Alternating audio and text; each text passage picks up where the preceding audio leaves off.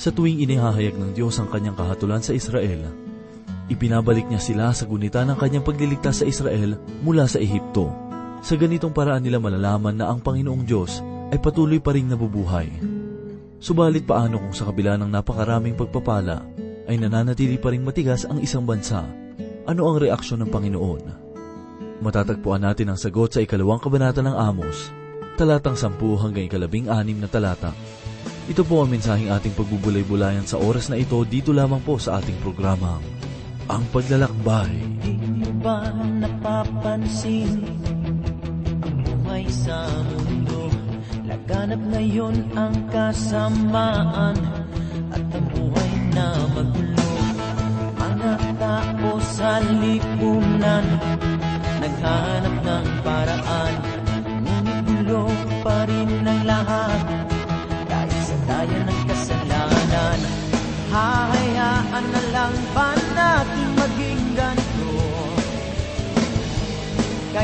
Kailan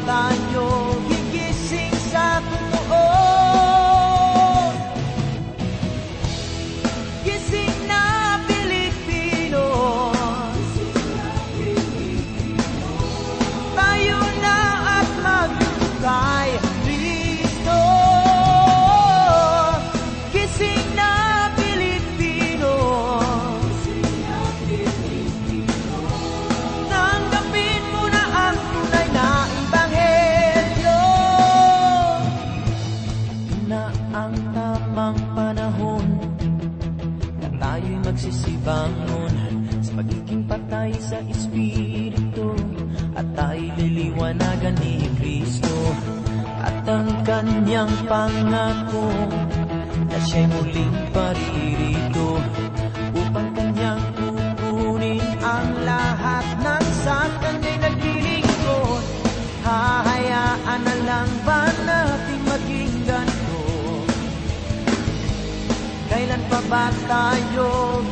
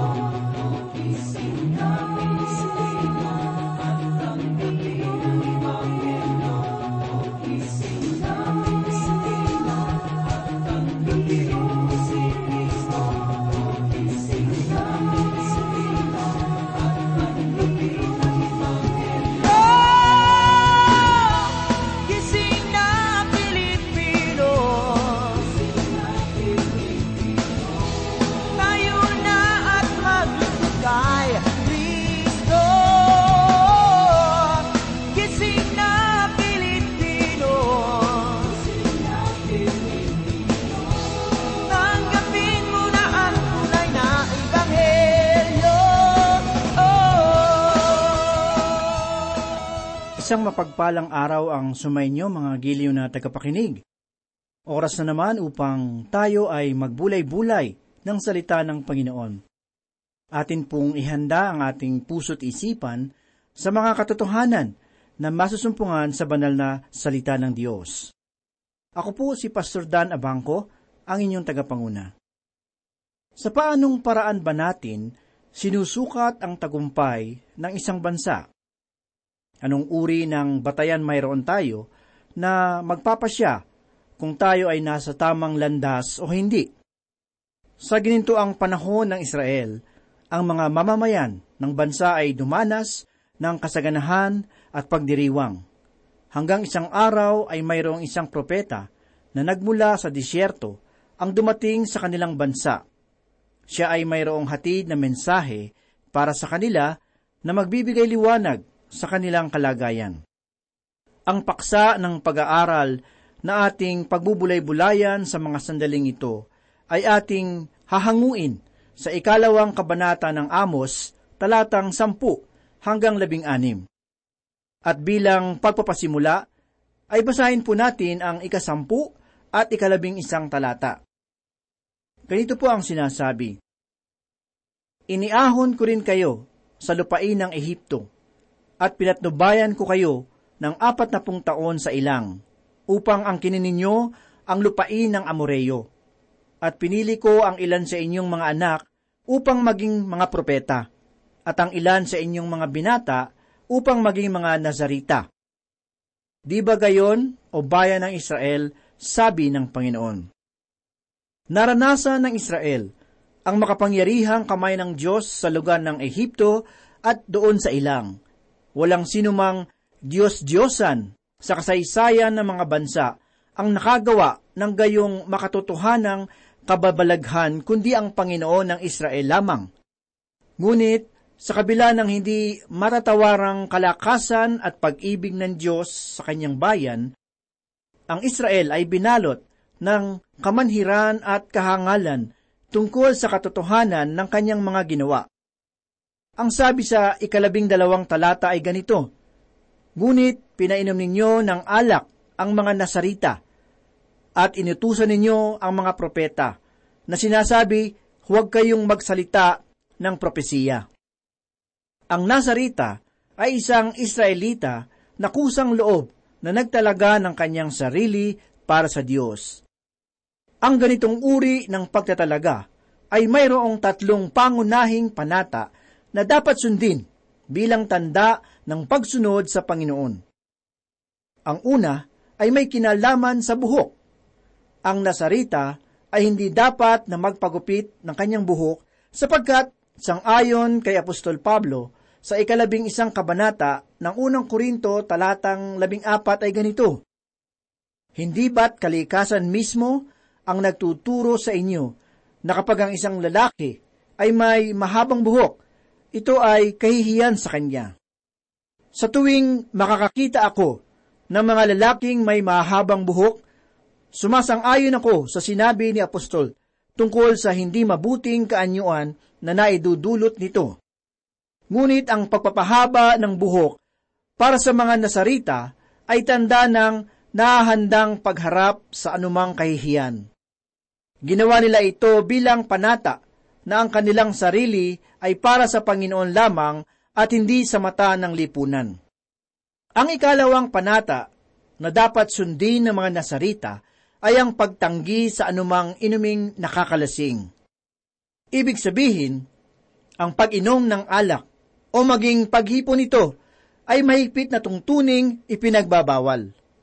Hindi sila dapat nakakain ng ubas sapagkat baka sila malasing. Ngunit dito sa talatang ating binasa, makikita natin na pinipilit at tinutukso ng mga Israelita ang mga Nasarita na uminom ng alak, bagay na ikinagalit ng Panginoon. Ang igatlong panata ay ang ipinagbabawal na paglapit o paghipo sa patay. Ang mga Nasarita ay hindi nakikisama o nakikiramay sa pamilyang namatayan.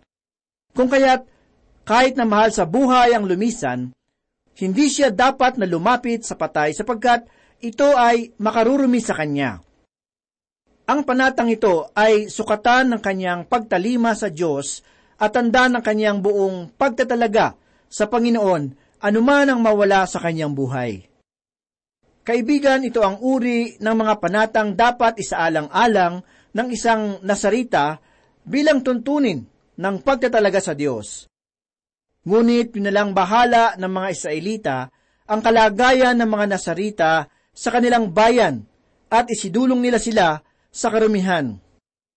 At hindi lamang ito, sinabi pa sa talata na maging ang mga propeta ay kanilang kinamuhian at isinara ang kanilang puso sa pakikinig ng salita ng Diyos sa pamamagitan ng mga propeta. Ang pangyayaring ito ay mainam na larawan ng ating bayan.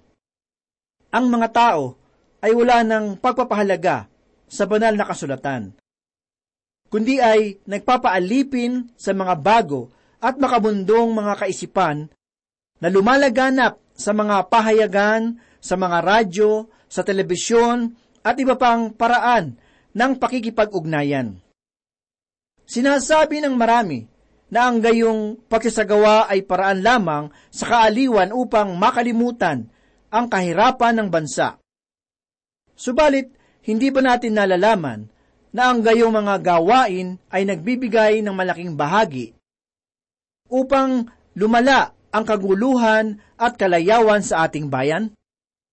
Sa abot ng aking natatanaw, ang ating bansa ay patuloy na bumabagsak dahilan sa dalawang pangunahing bagay. Ang una ay ang paglalasing. Marahil, malaking pagkagulat para sa ating mga kababayan ang pahayag na ito. Ngunit, kung saglit nating pag-aaralan ang ating bansa, matutunghayan natin na ito ay totoo. Kaibigan, ibaling mo ang iyong paningin sa uri ng mga balitang nagkalat ngayon sa ating kapaligiran. Nariyan ang mga sakunang dulot ng kalasingan. Ito man ay nasa tahanan o kaya naman ay nasa mga daan. Tayo ay may mga tuntunin tungkol sa paggamit at pag-aabuso ng mga bagay na ito. Ngunit, nakatatawag pansing makita na masigit na nahuhumaling ang mga tao sa pagpapakalayaw. At bakit hindi? Sapagkat mismong ang ating mga kinikilala at tinitingalang tao sa lipunan ang naghihikayat sa mga mamamayan na bumili ng mga gantong produkto. Bunga nito, ang ating bayan ay laging pasuray-suray sa kanyang mga hakbang. O nga't ang mga gayong mga produkto ay nakatutulong upang magkaroon ng malaking salapi ang ating bansa. Ngunit hanggang kailan at saan ang maitutulong ng maling paraan para sa ating mga buhay? Masdan natin ang ating bansa Nakikita ba natin ang ating hinahangad na kasaganahan sa pamamagitan ng alak? Kayo po, mga kababayan, ang humusga. Ang ikalawang suliranin na nagpapabagsak sa kalagayan ng ating bansa ay ang kawalang pagpapahalaga sa salita ng Diyos. Ngunit tungkol sa bagay na ito, hindi ko sinasabi na ang mga kulto na naglipana sa ating bansa ay dapat nating pakinggan at sundin bilang patunay na sumusunod tayo sa Panginoon. Nakalulungkot isipin na ang mga pinuno ng mga samahang ito ang siyang nilalapitan ng mga tagapahayag upang hinga ng mensahe tungkol sa kalaoban ng tunay na Diyos. Kaibigan, ang pagpapahalaga sa banal na kasulatan na aking tinutukoy ay yaong nasasalig sa katotohanan na hindi mapapasubalian. Isang karunungan na mula sa Panginoon na makakatindig sa harap ng mga dalubhasa ng sanglibutang ito. Na mayroong mensahe na bumabago ng buhay patungo sa pananampalataya at pag-ibig kay Yeso Kristo na sapat nating kaligtasan. Ang aral ng Diyos sa pamamagitan ng kanyang salita ay lubhang kailangan ng ating pamahalaan relihiyon at pamilya. Ito ang magbibigay sa atin ng tanglaw upang makamit ang matuwid na daan. Oo nga't, sinasabi natin na tayo ay nabubuhay sa isang demokratikong bansa na mayroong kalayaan tungkol sa relihiyon. Subalit, bakit nahahadlangan ang pangangaral ng tamang katuruan ng banal na kasulatan? Ito ba ay dahil sa Nagdudulot ito ng kasiraan sa ating mga pag-iisip at gawa? O natatakot tayong mahayag ang ating mga kasamaan? Kaibigan, ang tining ng Diyos ay hindi mainam na napapakinggan dito sa ating bansa. Sapagkat marami pa rin ang nananatili sa tanikala ng kadiliman. Tungkol sa Israel, sinasabi ng Panginoon Binigyan ninyo ng alak ang mga nasarita upang masuway nila ang kanilang mga panata. Hindi rin kayo nakikinig sa mga propeta sapagkat hindi nakalulugod sa inyong pandinig ang kanilang mensahe.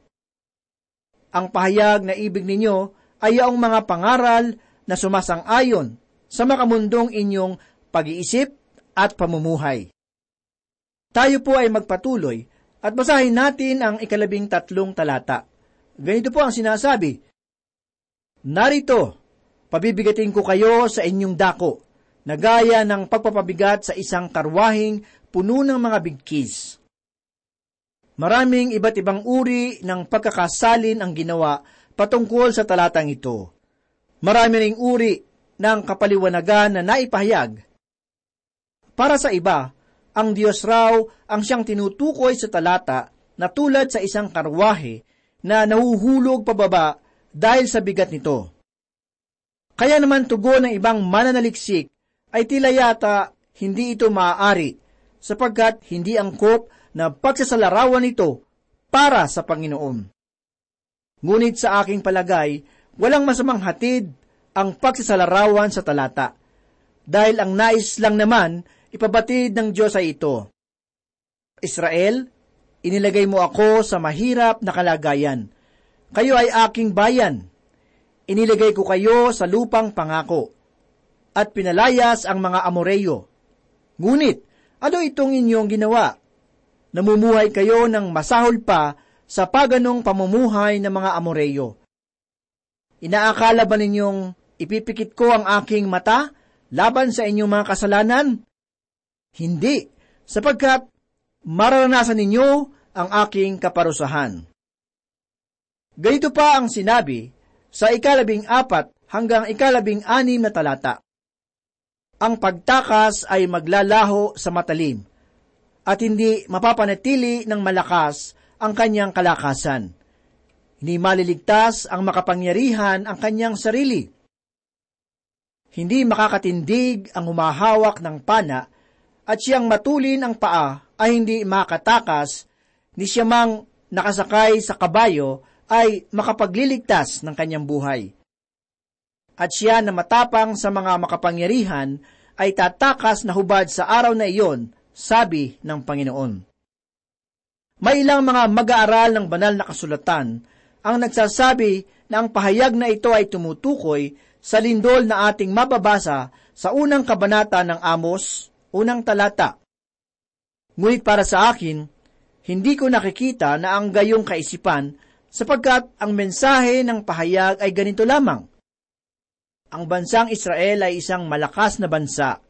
Nilupig ng Panginoon ang kanilang mga kaaway at walang sinuman ang nakaapak sa kanilang lupain sapagkat ang Diyos ang kanilang tagapangalaga. Ngunit dahilan sa kanilang mga kasamaan, ang mga haligi ng lungsod ay nagsipagbagsakan. Ang kaaway ay nakapasok at kinikilalang bansa ay dati ay malakas ay wala ng laban. Tayo bilang bansa ay dapat na mag-isip-isip tungkol sa mga pangyayaring nagaganap sa ating bayan. Hindi natin dapat na ipagwalang bahala ang mga karanasan na nagaganap sa ating lipunan sapagkat ito ay tulad ng lason na sumisira sa kapaligiran. Ang mabilis na paglaganap ng kahalayan sa pamamagitan ng pahayagan, radyo, telebisyon at iba pang paraan ng pakikipag-ugnayan ay bumubuo ng masamang henerasyon na babangon sa hinaharap. Inaakala ng marami na ang mga bagay na ito ang nakatutulong upang kumita ng malaking salapi. Bagay na nagpapatunay lamang na ang panahon ngayon ay sumasamba sa sarili at sa kayamanan. Higit pa rito, ang Diyos ay tila nawawalan ng puwang sa ating puso at isipan kundi masigit na nababaling ang marami sa iba't ibang makasanlibutang gawain na humahatak ng paningin at nagbibigay lugod sa laman. Mga kaibigan, ang lakas ng Israel ay nawala sapagkat ipinagpalit nila ang pagsamba at pagkakilala sa Panginoon sa kalayawan. Naging manhid ang kanilang puso tungkol sa hatol na igagawad ng Diyos sa kanilang kasamaan. At dahil rito, ang pagbagsak ang kanilang nakamtan. Ang mensahe ni Propeta Amos ay hindi inaasahang pahayag na maipapangaral sa panahon ng kasaganahan ng Israel.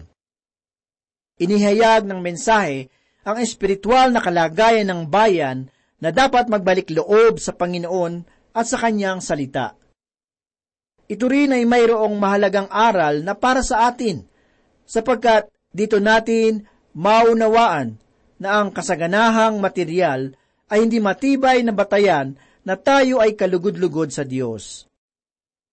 Ang Panginoon na hindi tumitingin sa panlabas na anyo o sa kalagayan ng ating buhay. Ang minamasdan ng Diyos ay ang ating puso. Kung ito ba ay mayroong pananampalataya kay Kristo na namatay dahil sa ating kasalanan at nabuhay na maguli para sa ating pananampalataya. Ang yaman at kalakasan ng buhay ay matatagpuan sa ating relasyon kay Kristo. Siya ang ginto na magbibigay tingkad sa ating buhay. At siya rin ang lakas na maghahatid sa atin sa kaligtasan. Ihimlay natin kung gayon ang ating puso't isipan sa kaligtasan na ginawa ni Kristo para sa atin. Magtiwala tayo sa kanyang tagumpay sa krus ng Kalbaryo at masdan natin si Kristo upang masigit nating maunawaan ang ating kalagayan bilang makasalanan na nangangailangan ng tagapagligtas. Manalangin po tayo.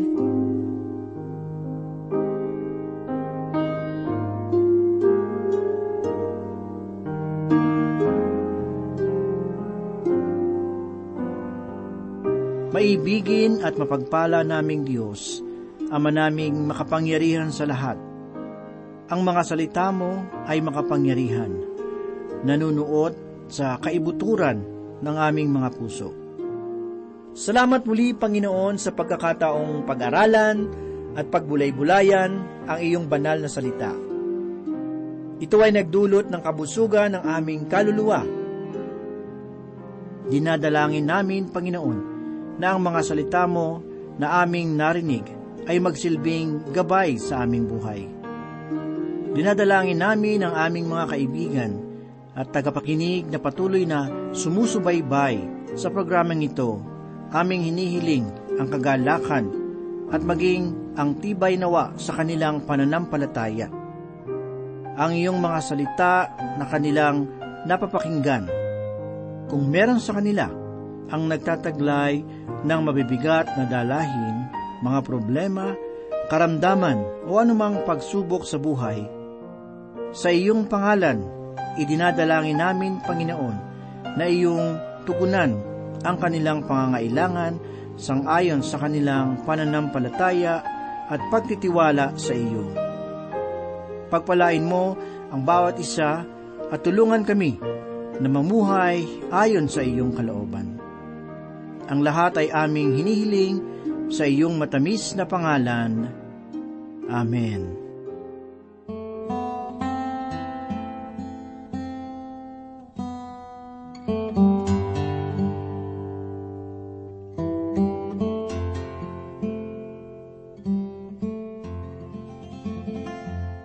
Tinalakay ni Propeta Amos ang patungkol sa lindol sa mensaheng ating napakinggan. May mga mga ngaral na nagsasabi na ang lindol ay tumutukoy sa unang talata ng propiseya ni Amos. Subalit hindi ang lindol ang siyang binibigyang pansin dito, kundi ang malakas at matatag na bansang Israel. Niloob noon ng Diyos na mapalayas ang mga kaaway at wala ngang nakasakop sa lupain ng Israel. Subalit sa kanilang kalagayan noon, ang lahat ay gumuho maging ang pader ng lungsod. Napasok sila ng kalaban at ang dating malakas na bansa ay hindi na tulad ng dati. Siya ay mahina na. Tayo bilang bansa ngayon ay marapat lang na isipin din ang mga pangyayari sa atin. Maraming taon na rin ang lumipas at tayo ay ibinilang ding malakas, makapangyarihan at progresibo nasa pakiwari marahil ng marami noon ay hindi na natin kailangan ng Diyos. Subalit nangyari na nga na ang mga itinuturing nating mahinang bansa noon ay isa ng progresibo at malakas na bansa sa pangkasalukuyang panahon. Kailangan nating imulat ang ating mga mata. Tingnan natin ang katotohanan sa kabila ng ating kakayahan noon bilang bansa ay kaya tayong ibaba ng Diyos. Tulad ng sinabi ng Diyos sa bansang Israel, naging mahina na kayo at hindi pa rin ninyo napapansin kayo ay akin nang hinahatulan. Iyan ang mensahe ni Amos at ayaw itong pakinggan ng mga tao. Kaibigan, kumusta ka sa sandaling ito? Nawa ay maging bukas ang iyong puso para sa mensaheng nais hihatid ng Diyos sa iyo. Ano ang iyong kalagayan sa sandaling ito? Sa iyo bang pakiwari ay isa kang matatag at makapangyarihang tao?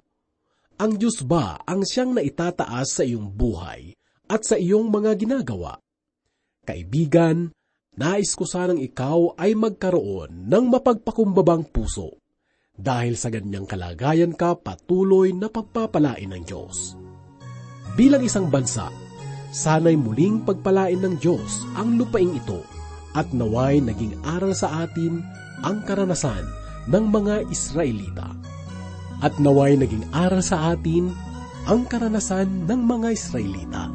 Bakit kung minsan ang buhay mo ay kay gulo Parang walang katapusan ang paghihirap mo. Kaibigan sa aking palagay Sa'yo ay may kulang. Kaligtasan mula kay Kristo Ay di pa nakamtan. Bakit kung minsan ang buhay mo ay Parang walang sigla Walang pag-asa kapag may pagsubok Kaibigan sa aking palagay Sa'yo ay may kulang. Kaligtasan mula kay Kristo Di pa nakakamtan. Diyos ay buhay Diyos ay buhay Kailan pa man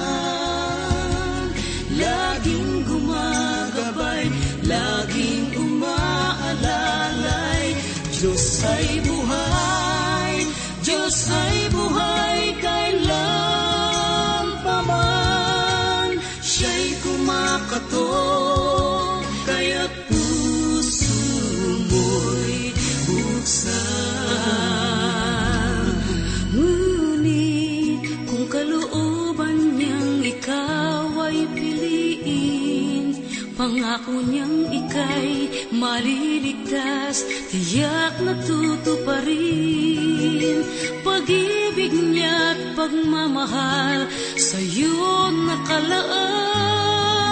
Kung ikaw ay magsisisi At magbabagong lubusan. Ngunit kung minsan ang